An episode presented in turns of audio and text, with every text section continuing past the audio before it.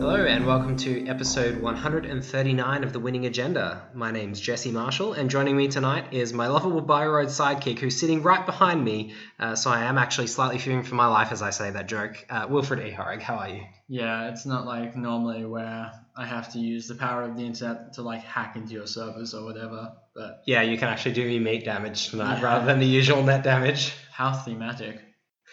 Uh, yes, so on the topic of theme, actually, we're not really talking about theme at all tonight. We're talking about purely spike only topics. Um, Um, I'm not sure what you mean by that, but we're going to discuss the competitive metagame of Android Netrunner as we usually do on the winning agenda. So things are going quite well to answer your previous question. Um, since we last recorded and released an episode which was talking about the core cards in Core 2.0, quite a few interesting announcements have come out. The first that we'll mention is that the ban list, which was rumored to exist, has been made official, and it does in fact look like how we might expect.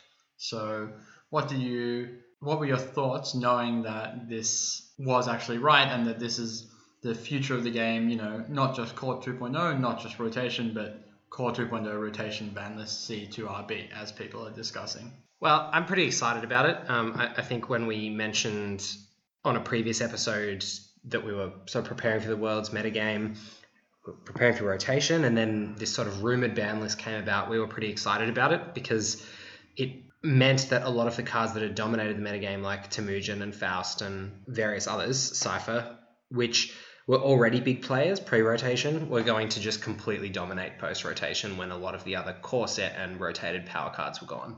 Yeah, exactly. So I think it's given FFG a lot of flexibility to tinker with what they want worlds to be and what they want the post rotation format in general to be like. And I think just from my or our initial testing, you know, we're just doing some testing this afternoon, it's sort of meant that this has been a true rotation in the sense that the most powerful cards in the game have actually really left and we're instead left behind with strategies that may resemble what we were trying to do before, but we just can't do them quite as well. And that in itself leaves open the opportunity to play different strategies to ones that were competitively viable before. Yeah, exactly. There's a big shift compared to what we might have had if the power cards were still left legal, as we sort of thought might have been the case for a little bit. So just to run through quickly, we're not going to spend heaps of time dwelling on the, the banned and restricted list, but we will go through the cards very briefly. So on the runner side, the restricted cards, which means that you can only have one of these cards, but you can have up to a playset of that card. Yeah, Um, so up to three copies in your deck. you can still have only the regular number and they still require influence you to spend influence as normal so i think this is something that was used in a game of thrones as well Hmm. uh, another ffg lcg and i feel like it's a fairly clean way to accomplish a couple of different goals that the mwl didn't so much in the sense that you can more narrowly target pairings of cards rather than just single cards and additionally it probably a secondary goal is that I've found myself, and I think this has been a common experience when deck building, to just be awash with influence. And influence is one of the more interesting parts of deck building, I think. So being able to, to not necessarily have all of your influence taken up by MWL points is, I think, a breath of fresh air. Yeah, and it means that there actually is a lot more diversity because when the best cards cost influence, you're just going to play them because they're the best cards and you're going to forsake the other options you may have had for influence. And that's what we found happening towards the tail end of the MWL. Whereas now you get to play these cards, which on the restricted list are some of the best cards, um, and you still get your full influence quota, like you said. Um, so the the a lot of these cards are shaper cards on the runner side, and I think that's because Shapers had a lot of really powerful economy options, good recursion, uh, and in Film Critic, the best way to deal with problematic agendas. That's true. You say that, but Shaper probably before rotation was the worst faction Mhm. in com- the competitive metagame. So that hasn't seemed to have helped them so much. So what do you think has changed? I will just say quickly that when we're looking at the banned and restricted list, you might say, yeah, there are a lot of restricted cards that are Shaper, but there also aren't any banned cards that are Shaper. So maybe those two things sort of go together in that the decision was made about whether to restrict or ban the card based on the expected impact it would have on the post rotation format, and just more of the Shaper cards have landed on the restricted side of the line, which is less uh, punishing. Yeah, I think you're right, and that is perhaps we'll start with the the banned cards instead. They're restricted for that reason, um, because in particular, so the list is Aaron Marrón, Bloo Moose, Faust, Rumor Mill, Salvage Vanadis Armory, Şifr, and Temujin Contract. And in particular, of those cards, Aaron, Temujin, uh, and Faust were really heavily played. Rumor Mill and Cipher obviously had three uh, MWL points on them uh, prior to this, so they weren't as heavily played. But even with three, Faust was still played sometimes, uh, and Temujin and Aaron were also both played. Uh, and those three cards in particular, Faust, Temujin, and Aaron, really defined the competitive metagame on the runner side. So once you took those out, you were left with the next best package really being a Shaper package, I think, which is why we see a lot of those Shaper cards on the restricted list. Yeah, I think so too. Um, so I guess just quickly to comment on those banned cards, I'm really happy with that list. I think it got rid of Temujin in particular forces Corps to play in a particular way. Um, Faust, as we've discussed many, many times, invalidates a lot of ice, and Aaron meant that now that NBN's lost a lot of its best cards, as we, dis- as we discussed last week out of the core set, it meant that tagging strategies just really weren't going to be viable. Salvage Vanadis Armory is one we might want to comment on quickly. Uh, Sure. So I think that that might have been one that few, relatively few people had had a chance to play with, and it was sort of the centerpiece of a self-damage combo deck that emerged in the last couple of weeks of the format. In fact, it is a bit interesting that it had been legal for a little bit and those cards had been playable, but no one had discovered it really until the last couple of weeks. But especially given that the post rotation metagame is a lot slower, one, and two doesn't have Jackson, which is an important safety valve against Mill. Those two factors meant that in a post rotation format, it would have been not only a strategy that FFG tries to discourage, which is fairly linear and non interactive, but also one of the more powerful strategies that you can play of that vein. Yeah, and I think the, as you say, part of the issue was that corps just weren't realistically, most corps realistically weren't going to be able to compete with the speed of that combo, and it was completely non-interactive, basically not requiring any runs. Yeah, so the fact that, for example, you had pre-rotation a fully powered Moons deck that could race it just because uh, Estelle Moon especially lets you snowball so hard, but post-rotation, a lot of those cards that form the centerpiece of strategies on the corp side, like Estelle Moon, were put on the restricted list or banned, which we'll talk about a bit later, meant that, yeah, like the whole point of this list is that the cards that are removed from the game aren't just replaced with other cards that are now the new best cards, right?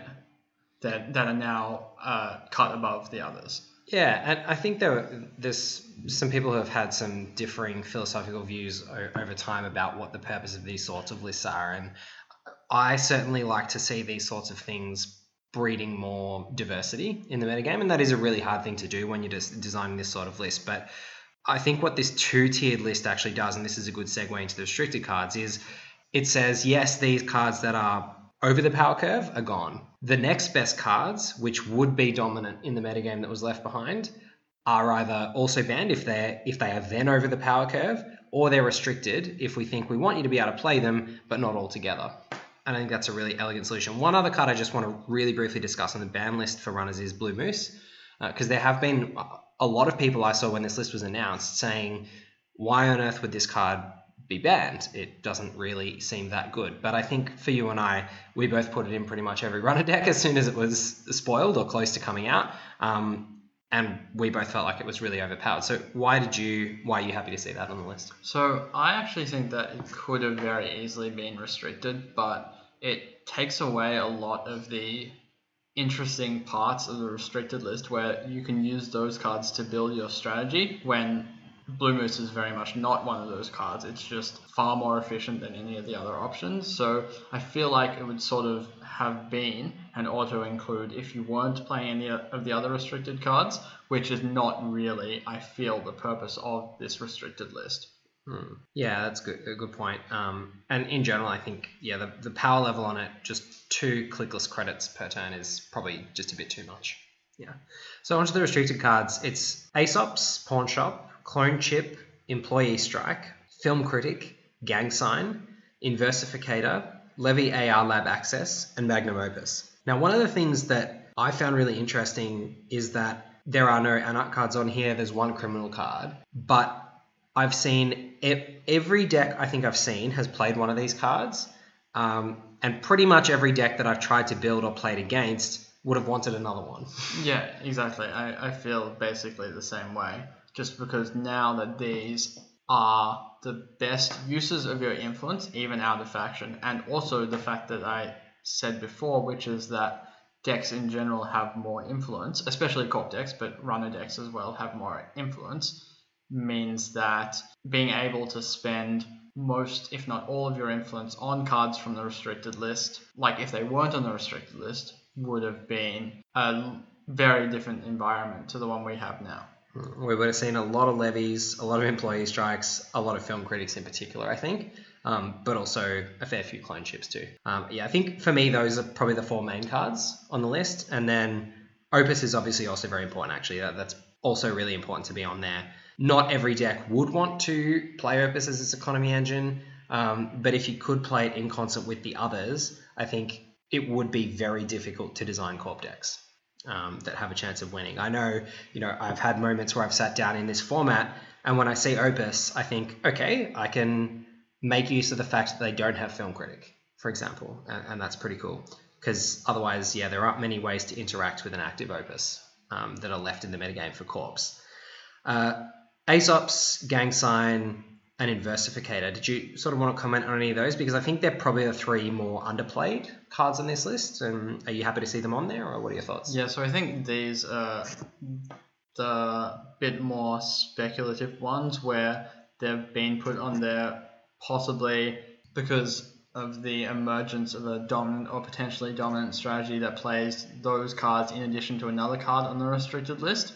I think we can think of like Kit, um, Lila, and a fair few identities for Aesop's, but those in particular would have synergized especially well with those restricted cards, while if they had had another restricted card, they would have been able to perhaps overpower the metagame, but it's when you're building this sort of list, it's always the sort of thing where you really don't know how things are going to turn out. So sometimes it's better to be a bit more cautious on cards that have a large effect on the game, even if they don't turn out to see as much play under the new restricted list system. The inverse is a worse result where they end up seeing a lot of play and also transforming the game into a place that you don't want it to go. So I think they're more defensive in that regard to put those cards on the list. Hmm. I think, yeah, all good points. And I, I think moving on to the corp side, the ban list is smaller. Uh, and I think that reflects the fact that post rotation corps are a little weaker in general, I think, than runners. Do you agree with that? Yes. Yeah. Um, so the, the cards that are on there are cards that you and I have discussed at great length as being cards that we don't like being in the game. So I think people will be unsurprised to hear that we're both pretty happy with them all being out of the game. Um, we won't go into great detail about Mumbad City Hall in particular. We've talked about how hyper efficient it is and what degenerate things it does, particularly in combination with the cards on the restricted list, um, or some of them. The political assets, likewise. Um, three of the four are either banned or restricted, and I think the two banned ones, Clone Suffrage Movement and Sensie Actors Union, are so far above the curve that they just don't deserve to be in the game. Someone pointed out recently the politicals are all designed around um, operations, except Sensie Actors Union, which gives you an anonymous tip plus this just extra huge benefit as well, which may have been thought to be a downside, but just isn't at all. Friends in High Places is the last band card, the fourth one. And again, this has been the cornerstone, particularly at One Influence, of degenerate corp strategies that try to win by attrition, and it basically just breaks the whole economic balance of the game because it allow it, trash costs are supposed to be the downside of assets and having assets in your deck, and just like we've talked about at great length with Whizzard making it hard to design asset trash costs because they have to be fair both with and without Whizzard. I think Friends in High Places also makes it really difficult because you either have really low asset trash costs which, which allow runners to get rid of them and then you can friends them back and they can maybe get rid of them again but then that requires everyone who's playing an asset to basically be playing friends Yeah, well, that's basically the political problem, right? Is that they were designed, I'm sure, partially to be balanced around their low trash costs, but in combination with all the other asset helping cards, that didn't really turn out to be a drawback in practice. And I think, especially with Restore having recently been printed, that's sort of I see filling the role as the HB upgrade to interns in the sense that's slightly more efficient than interns is, but does basically the same sort of thing at a much fairer rate than Friends does. And so onto the corp restricted cards. Uh, bioethics is another of the political assets that's on there.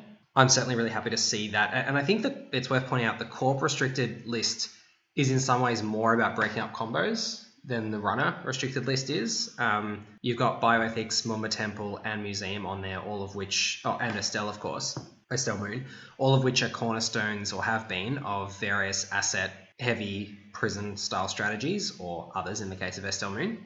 Are you happy to see all those cards on there? Yeah, so I think Mumba Temple is probably the one that's going to see the least play out of those just because it really thrived in combination with a lot of the cards that are now either restricted, removed, or have rotated.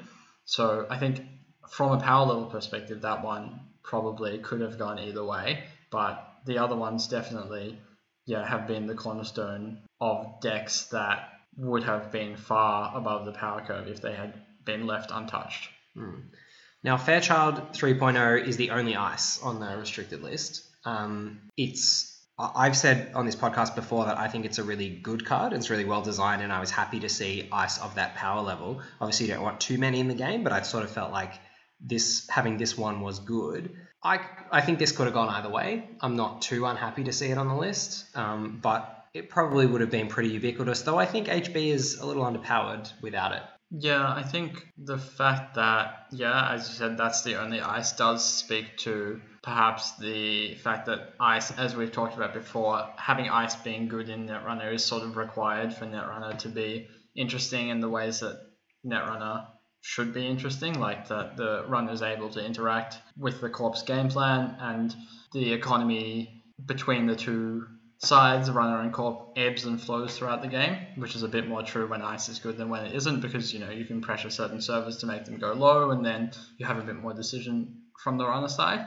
And Fairchild, I think, sort of does more than any other ice to disrupt that, just because it's so punishing to run into it any time other than your first click that having it run rampant possibly might have not been so good for a large swathe of runner strategies that want to run aggressively. So I don't mind seeing that on the restricted list, but yeah, as you said, I could imagine it having gone either way. The two agendas on there are both five for threes, which is interesting considering how much we've talked about the low power in general of five for threes, although these probably are the two best of them, um, unsurprisingly, and that's Global Food Initiative and Obokata Protocol.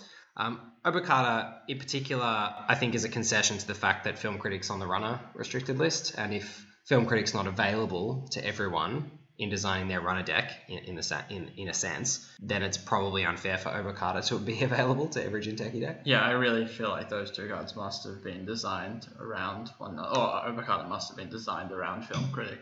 Yeah. Um, and I think from, in terms of GFI, that's been one that we've been railing against for quite some time, just because of how ubiquitous it is and how much more it gives you for your influence than any other card, basically, in terms of allowing you to play five for threes in your deck when before you couldn't, especially in factions that aren't Jinteki. Cool. And the last card on the list is Hunter Seeker, which really is strongest in Skorpios. Um, but it's probably fair that Skorpios decks don't get to access these other cards, in particular GFI, I think. That those two sort of seem like a two card combo in a sense. That the people desi- designing this ban list felt like shouldn't go together. Yep, I think that's probably fair to say. Cool. So um, that brings us to the end of the, of the um, banner restricted list. And what we wanted to do now is sort of segue from that into a broader discussion of where that leaves the metagame uh, now that those cards are either out of the metagame or less likely to pop up or be slightly less ubiquitous.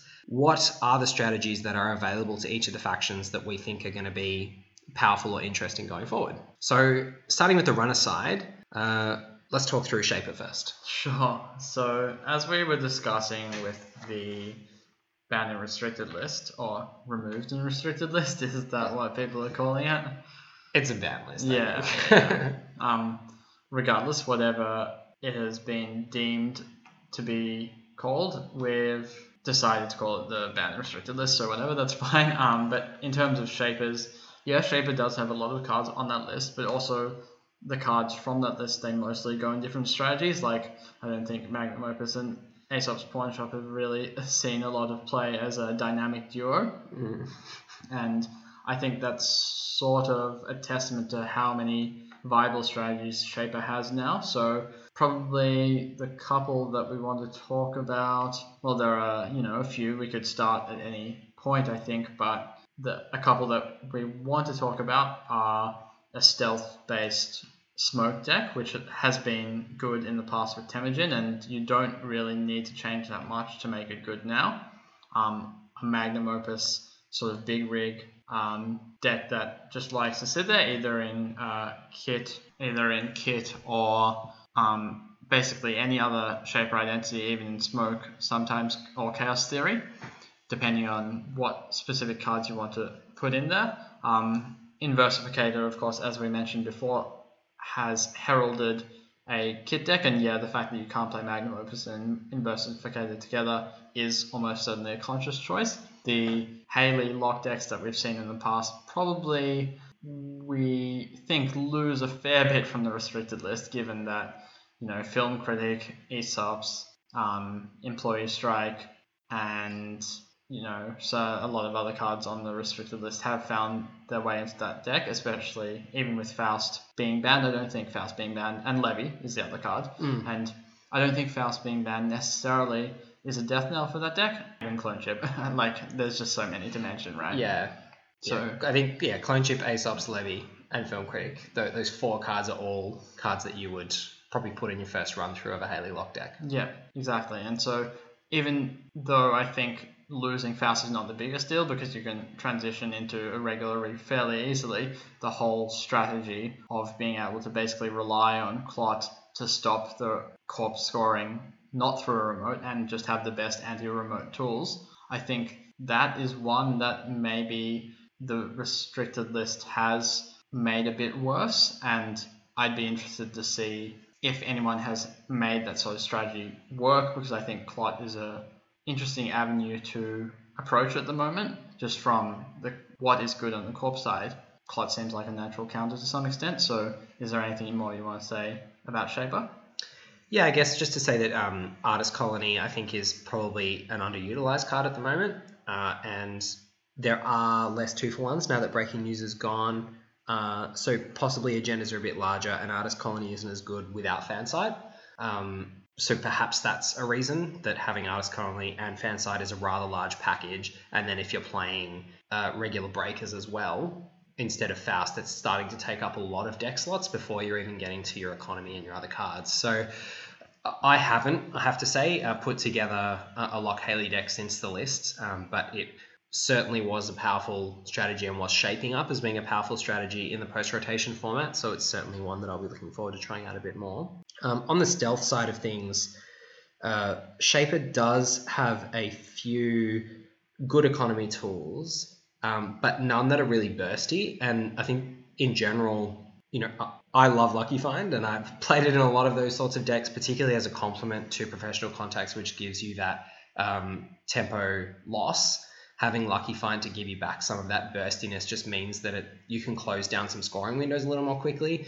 But relying on Dirty Laundry and Sure Gamble, neither of which are obviously as dynamic as Lucky Find, and obviously you've got fewer overall because Dirty Laundry is not really even in the same category. It's really just Gamble. um, having fewer of those in your deck means that it can be a little difficult to close down those scoring windows, and corpse can get a, away from you a little bit uh, unless you have a good start. So I'm not 100% convinced on stealth at the moment. I think, as is always the case with a slightly slower runner deck that's got a more slightly more reactive game plan, you then need to start making concessions to whatever corp decks are good. You know, you need to play your misdirections to deal with hard hitting news. You need to play film critics to deal with Obokata and whatever else. Um, and then it's always a balance of finding those silver bullet deck slots and balancing those out with the action cards that actually win you the game. So I, I haven't found the perfect balance with that yet, but there's certainly a lot of powerful cards there.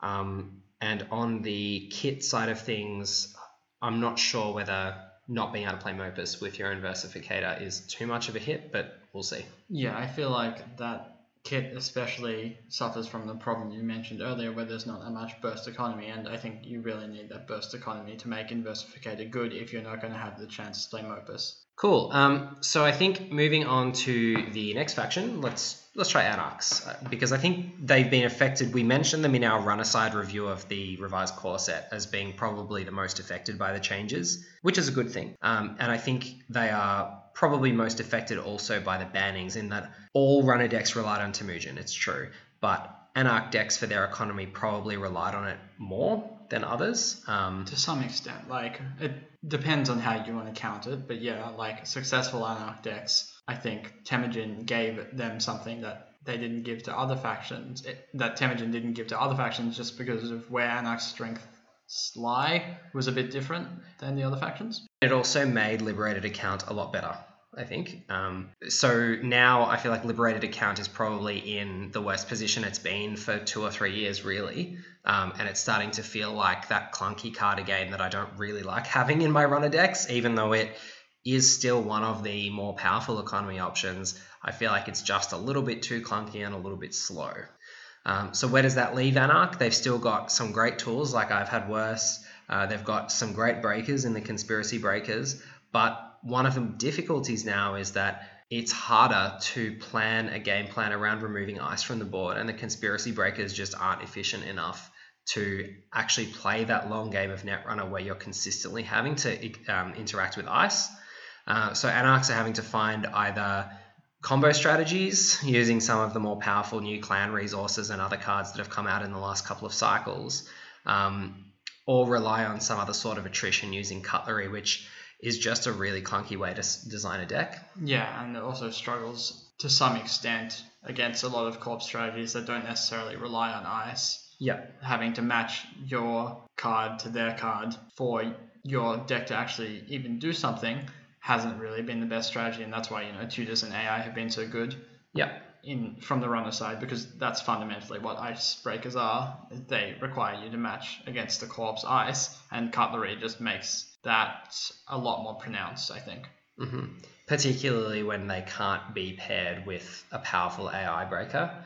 Um, and we know that our Aumakua, this is probably a good moment to mention it, is a powerful AI breaker, but it really doesn't have the greatest synergy with Cutlery. Yeah, it's sort of that's been a card that you know we've spent a lot of time on. I think at this point, just because the payoff is so high, it is reminiscent of Faust and of Atman and of other AI breakers like that, and to some extent, but a lot different in others in that it's a lot easier for the corp to deal with it. The so the case of using it as your primary or your sole breaker in a game doesn't, I think, have the same power as Faust did. Well, definitely not the same power that Faust did, but it's on a level below, I think.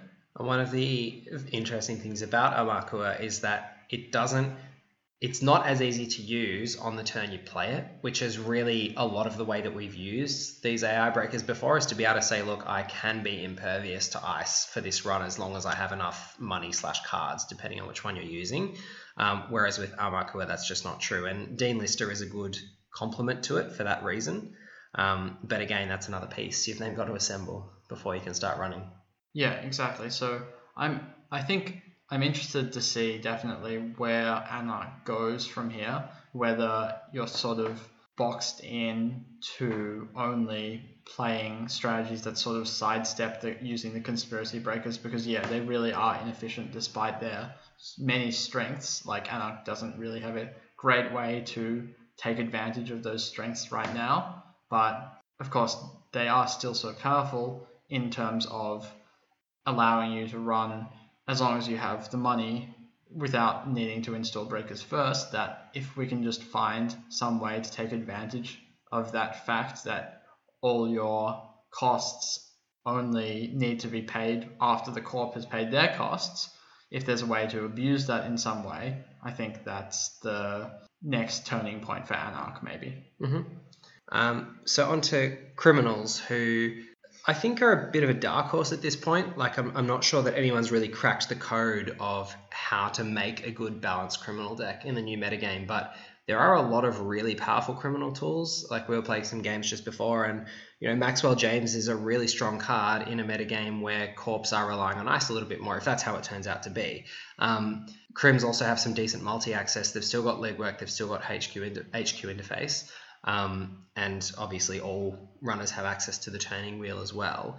Uh, the economy suite is damaged by the loss of Desperado and Temujin, but you've still got security testing, you've still got Tapeworm, um, Aeneas. Yep, Aeneas Informant, uh, Tech Trader if you're playing Geist. There's a lot of options there. Yeah, but I feel like Criminal has been hurt the most by the loss of Andromeda. That's fairly clear to say. But in terms of the options now for identities are a lot worse for building that criminal deck that has been so strong, which is to just put jam really all the good criminal cards together and just be um, be carried by the strength of your identity in the early game. That really hasn't come to fruition as much now. You really have to build all of the criminal identities in a bit of a different way than you did with Andromeda, I think. And while Criminal does have a lot of cards that are powerful, it seems more like you have to choose, you have to dedicate more of your deck slots to picking a strategy as opposed to having an Andromeda deck that might have been 35 to 40 cards the same. And yeah, sure, those 5 to 10 cards did make a lot of difference because you got to tech that those cards for the metagame, but now you really have to pick a criminal strategy that's good against a corpse set of cards that you expect to see rather than having a baseline strength that's a lot more powerful than criminals are now. Yeah, absolutely. And that's a really interesting place to be. And in general, I think reflects really well on this banned, banned and restricted list and the metagame as it is. What I sort of anticipate perhaps happening is that criminals sort of slide along on Shaper's coattails, that Shaper decks are potentially so strong that they will be the ones that warp the corp meta in the sense of your corp decks will have to be able to beat Mopus, you know, take eight, go, go, go, um, as well as beating Film Critic, as well as beating some of the other options on the Shaper side, you know, stealth rigs that can deal with large ice efficiently, things like that.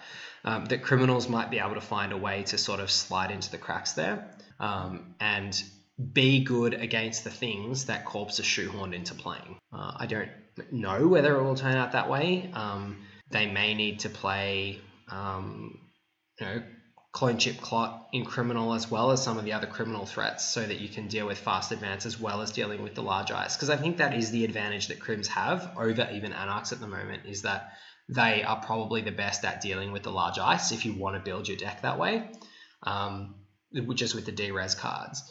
And so if you can find a way to also deal with the fast advance cards, and of course they're going to do that, you've got inside job to deal with decks that try and rush out on you behind small numbers of ice early in the game, and that sort of rounds out a pretty decent game plan. Yeah, but it's definitely not, I think, as easy to build as Andromeda decks were in the past. And of course, Andromeda is not the only culprit of this, but it seems like at this point the primary reason that criminals are a bit lost in their deck building, they've lost their way a little bit, is because you don't have Andromeda to lean on. Mm-hmm. So that's um, the end of the main factions on the runner side. I think it's it's worth briefly mentioning Adam and Sunny because I think they are on the periphery of being playable. Adam probably slightly less so. Um, directives are still powerful, and the ability to get in and see two cards from turn one in HQ is better now because there are less ways for Corps to deal with a gender flood. Um, so Adam definitely has some advantages, but I think probably will still um, not be preferred by players as their number one deck of choice. Uh, Sunny, on the other hand, I, I think has the potential um, to be up there. Sunny has efficient, well, not efficient breakers, but breakers that deal well with the ice that Corpse will want to play to beat the other breakers, if that makes sense. You want multi sub ice, you want reasonably expensive ice to be able to deal with both conspiracy breakers and to tax out shapers a little bit. Uh, and Sunny's breakers do deal pretty well with that. The challenge, as always, is um, finding your cards, getting them in the right order, and having enough economy, as well as multi access. Um, there is a Sunny deck there, whether it's better than the Crewman Shaper and Anarch combo options, probably not, but it's a competitor. On the corp side, um, I think we might start with HB because that's sort of where your heart lies, but also where your head's been recently. Yeah. Um, CI is really the idea of choice now we haven't got ETF, isn't it? I mean, we talked about ETF at great length and what its loss will mean for the faction. Has that borne out in your testing? Yeah, I think HB just doesn't really have another good identity that's even close to the power level of ETF, and the fact that we now have Violet and Ultraviolet level clearance, both of which you know we haven't had for even in the heyday of CI, we didn't have cards that were that powerful when CI was very good. Um, and so I kind of feel like that's the natural HB successor in terms of economy to ETF, just because it lets you play violet and ultraviolet level clearance primarily. And that does have a few interesting effects on the metagame, definitely, just because CI is such a weird identity in how you have to build your deck around it. You really can't just play a regular game plan and expect it to be effective because, you know, going low is so bad. But you also have, in terms of credits, but you also have the potential to stockpile a lot of cards in your hand, which really changes the runner payout matrix if they want to choose to run HQ or run R&D. It's a lot different for CI than it is for basically any other corp deck. So mm. that's definitely been an interesting exercise, both as the runner and the corp, to work out both what the best way of maximizing CI's benefits are, but also from the runner's side, how you can deal with such a strange game plan. And I mean, it's not like we haven't had CI in the format for ages. It's been around for quite a while, but given that now it's moving in, I think, a few different directions more to a greater extent than it did in the past. So it's really unexplored territory at the moment from both sides. Mm. And the ability to close out games quickly with CI has been hampered a little bit, obviously, by the loss of accelerated diagnostics and the power shutdown errata and subsequent loss of that card. Um, but there are still a lot of options to score two, three, five points, even seven in a turn. Yeah, I think so. And yeah, I don't really see any other HB identity at the moment having the ability to compete with that just because now CI has shifted to a more regular game plan in most instances. You can, you know, build a remote, score from a remote, fast advance sometimes, but those were all things that regular ETF decks did. Now that the difference between ETF and CI is not as large as it used to be, I really can't see any other HB identity taking the crown. Mm-hmm. And on to Jinteki, which I think is more important in the game right now than it's ever been um, just because NBN and Weyland have diminished a little bit in power level with rotation, NBN in particular, which has to a large extent kept runners honest for a really long time in the game. HB has always had the ability to play a really efficient game, um, but NBN has punished runners who have just tried to out efficiency HB um, with some different and divergent threats. Now that NBN just doesn't have the powerful cards or the core agenda scoring plan to actually be able to deliver on that threat. I think the Jinteki net damage cards are really the only alternative threat that runners have to prepare for when they're coming to a tournament. Yeah, exactly. Rather than having just making Netrunner about a money race and yeah, as you said, an efficiency race where it's just about the corp setting up defenses and the runner trying to score seven points by getting through those defenses. No, Jinteki has an alternate game plan where different axes matter and different points of interaction are apparent in the game between the runner and the corp. And so, yeah, I think Jinteki has a lot of different ways it can go. You can go more assets, fewer assets, more net damage, less net damage, or you know, however you want to do it. I think even hybrids of those strategies are very possibly good just because Jinteki at the moment, yeah, has a wide range of very strong cards. Yeah, I think there are three cards that I wanted to call out in particular as being really interesting and central to the faction's power at the moment, and those are Shipment from Tennin, which opens up a huge range of fast advance options across different identities, you know, Tennin itself, um, biotech, PE, anything really, and can be splashed out of faction as well as a threat.